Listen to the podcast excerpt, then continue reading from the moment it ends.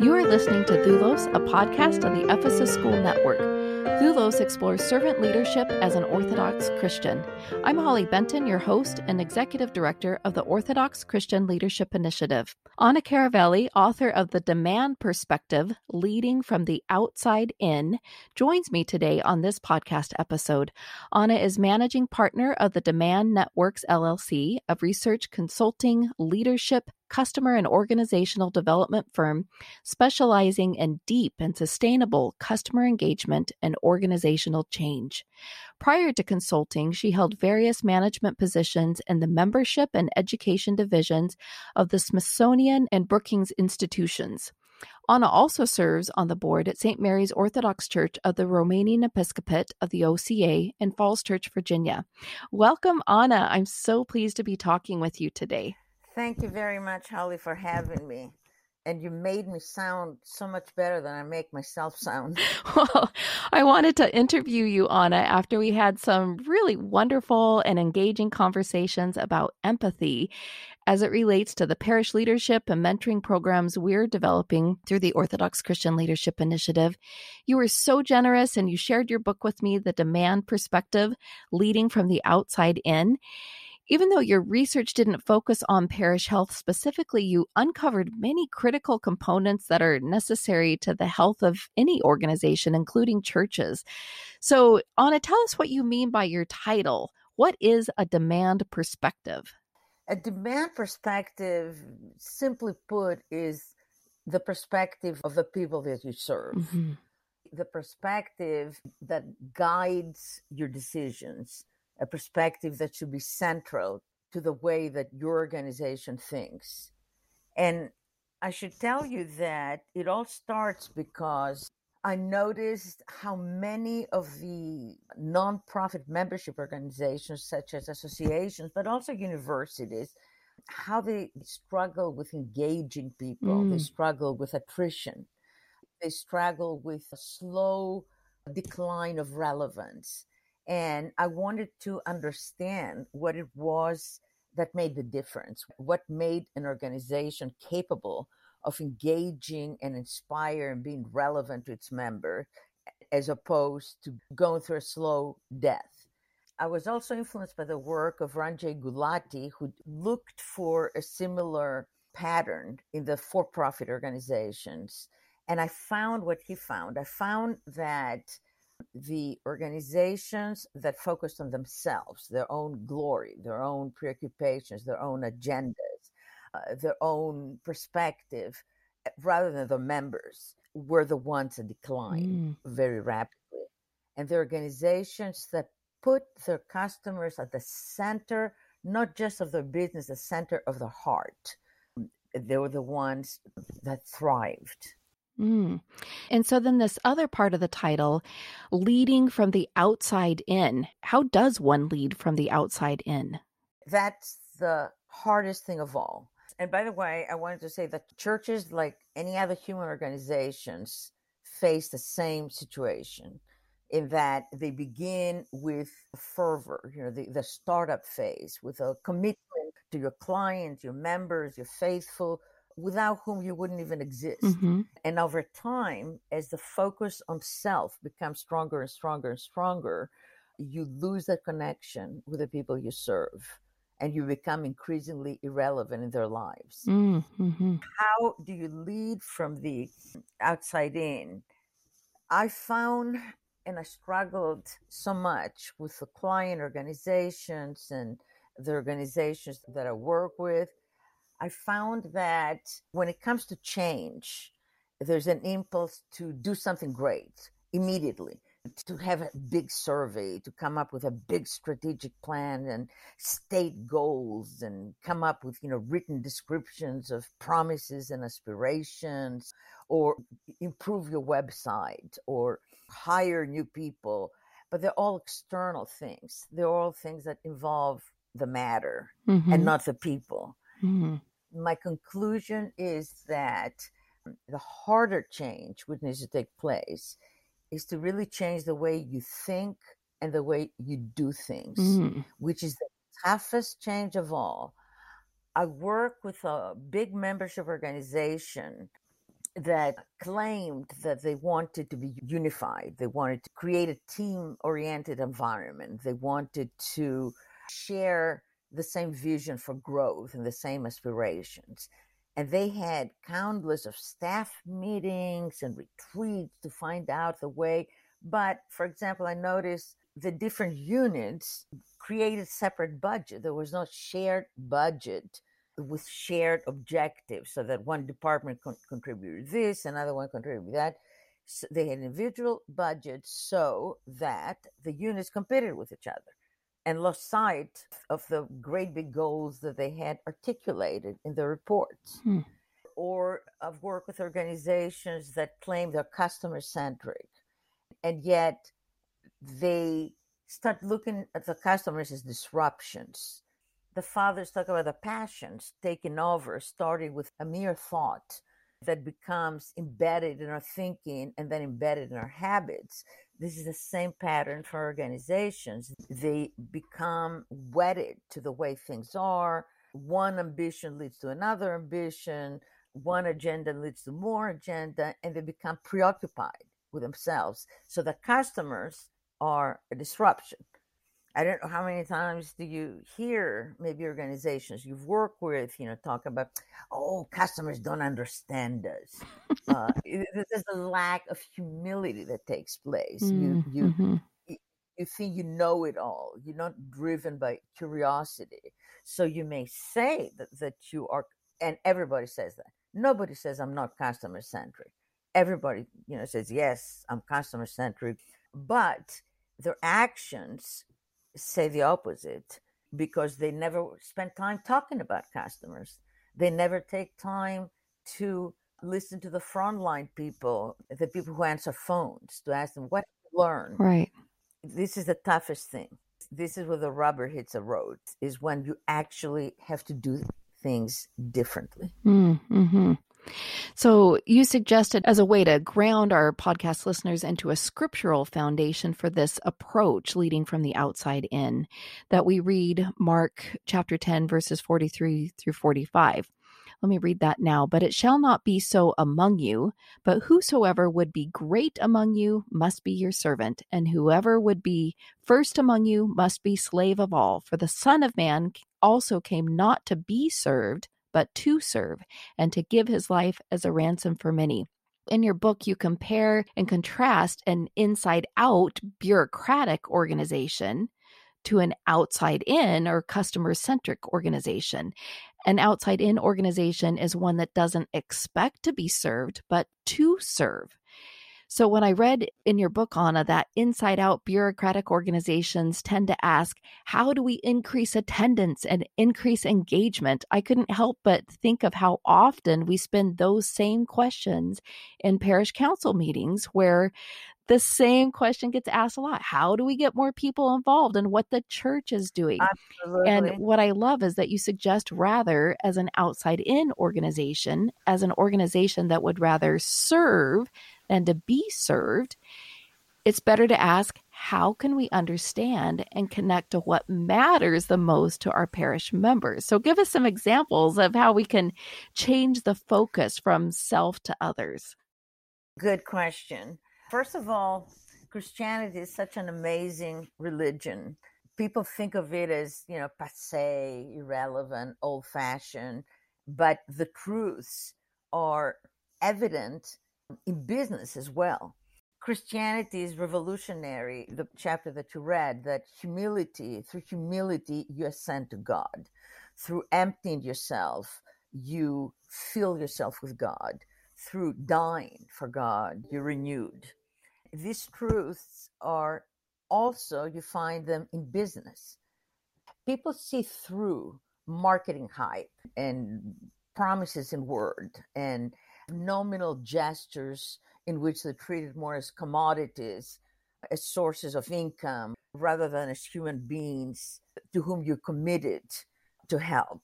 In business, it's true too that the more you empty yourself, the more you focus on the people, the more you humble yourself. Because if you're an inside out organization, you know it all. Mm-hmm. You don't really feel that you have anything to learn from your members. They're characterized by lack of curiosity. They do as little as they can to get to know members. They consider it a waste of time.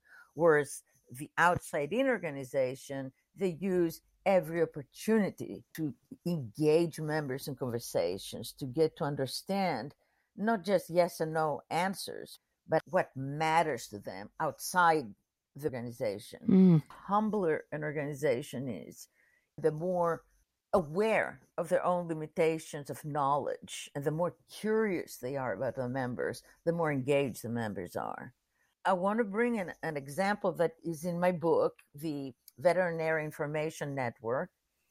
The usual way for associations is you begin with an organizational model, with a structure, you come up with uh, processes, with a governing body, with products and services that you think you know people will buy and then you try to push your products and your view on other people so it's a command and control thing it's a top down thing so associations for example will offer you know discounts yeah, insurance, you know, a, a, set of, you know, programs. Mm-hmm. They ask what programs we should have, but they don't say, should we even have products? Maybe it's something else that members want.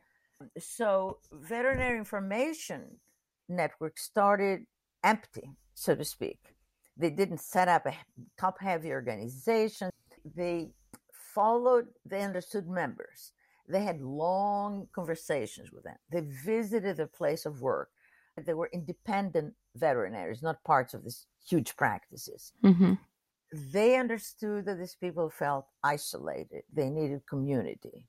They understood that they didn't have the time and the resources if, say, in the course of conducting an operation, surgery, they needed a quick answer from a specialist. They couldn't reach the specialist. So there's no reason, no point in the association assembling a huge library if people could not access it when they needed it. Mm-hmm. So they created, in essence, a network rather than a, list of products, a network that became the largest virtual practice in the world. And it gave them immediate access to specialists. They gave them immediate access to a state of the art database, research database as they work. It gave them the ability to contribute to the database by putting their own experiences, successful cases. Mm-hmm. This network, in a way like Amazon, that didn't say I'm a bookstore.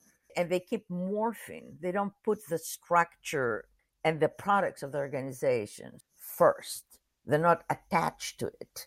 And they keep morphing into all kinds of different distribution center, into collective marketplace where people exchange ideas.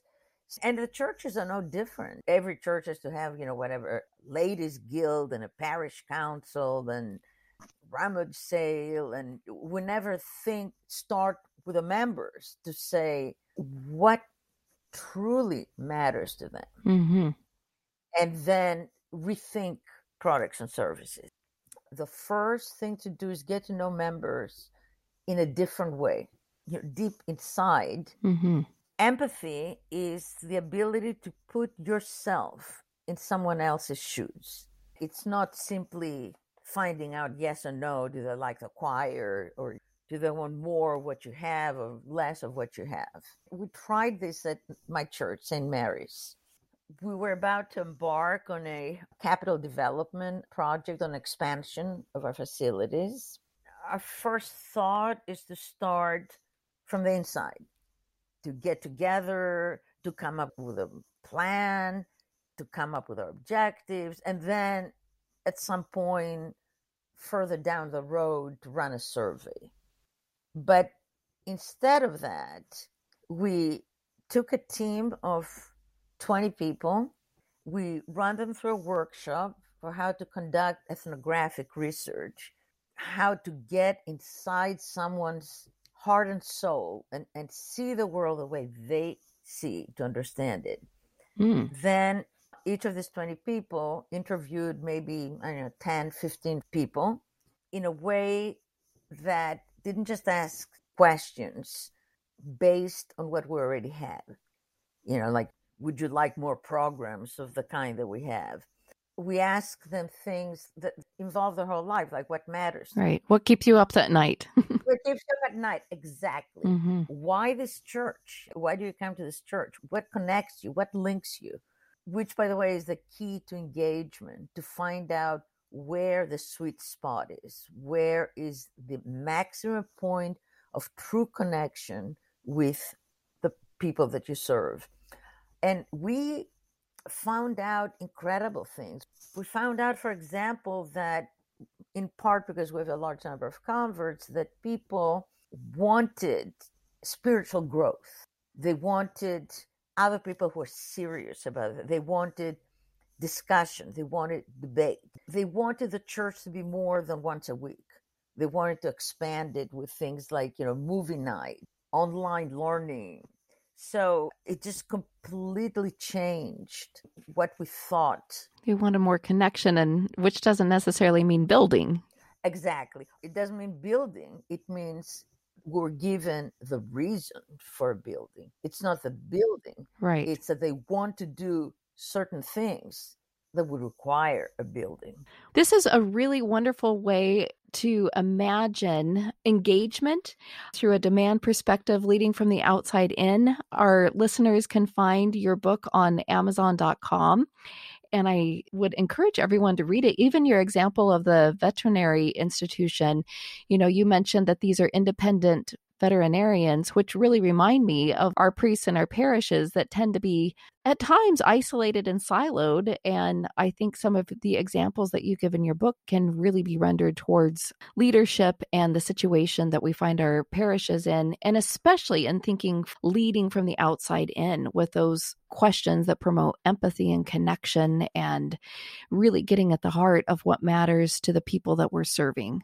Ask yourself about the church. Is this a place where people come once a week? Or is this a community mm-hmm. that helps them address their inner struggles, their problems, their need for community?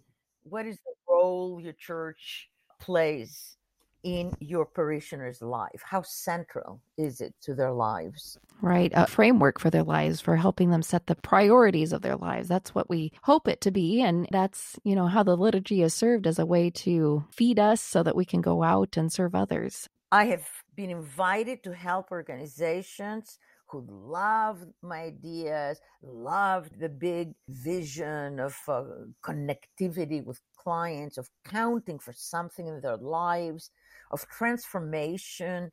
And that was great. That was fine. But when it came to doing everyday things differently, which is where it resides, it, it's not in the in the big objectives you articulate is in the daily routines, the way you do little things. That's when they found it impossible, many of them, to move. Mm-hmm. There is a disconnect, just like with human beings, that there is a fragmentation between who we say we are, who we would like to be, who we want people to think we are, and what we actually do, what our actions do. Right. It takes hard work. Even the example that you were talking about, the way that we look, the website, the products that we put out there, the image that we're creating. I mean, so much so, even as an individual Christian, how much easier it is to put on a headscarf or grow a beard or or wear a cross. Exactly. Or even do the fast, but to actually have the habit of checking the criticisms or the gossip or the things that come out of your mouth that offend others.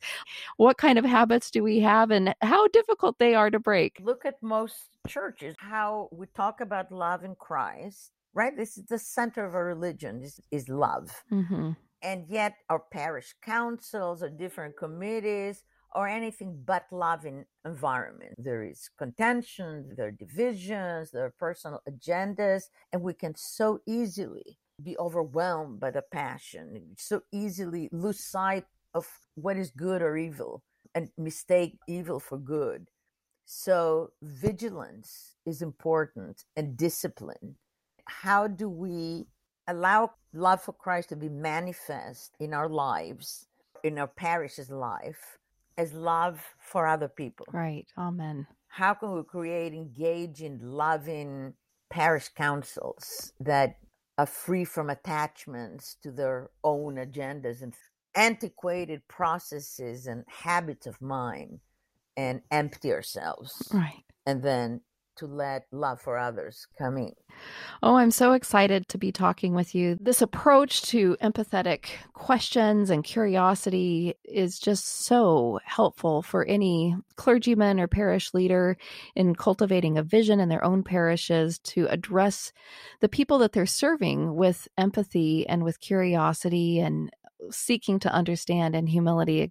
Thank you so much for this conversation. And I hope our listeners will check out your book, The Demand Perspective Leading from the Outside In. Thank you very much for having me, Holly. So happy to have you, Anna. Thank you. Thank you.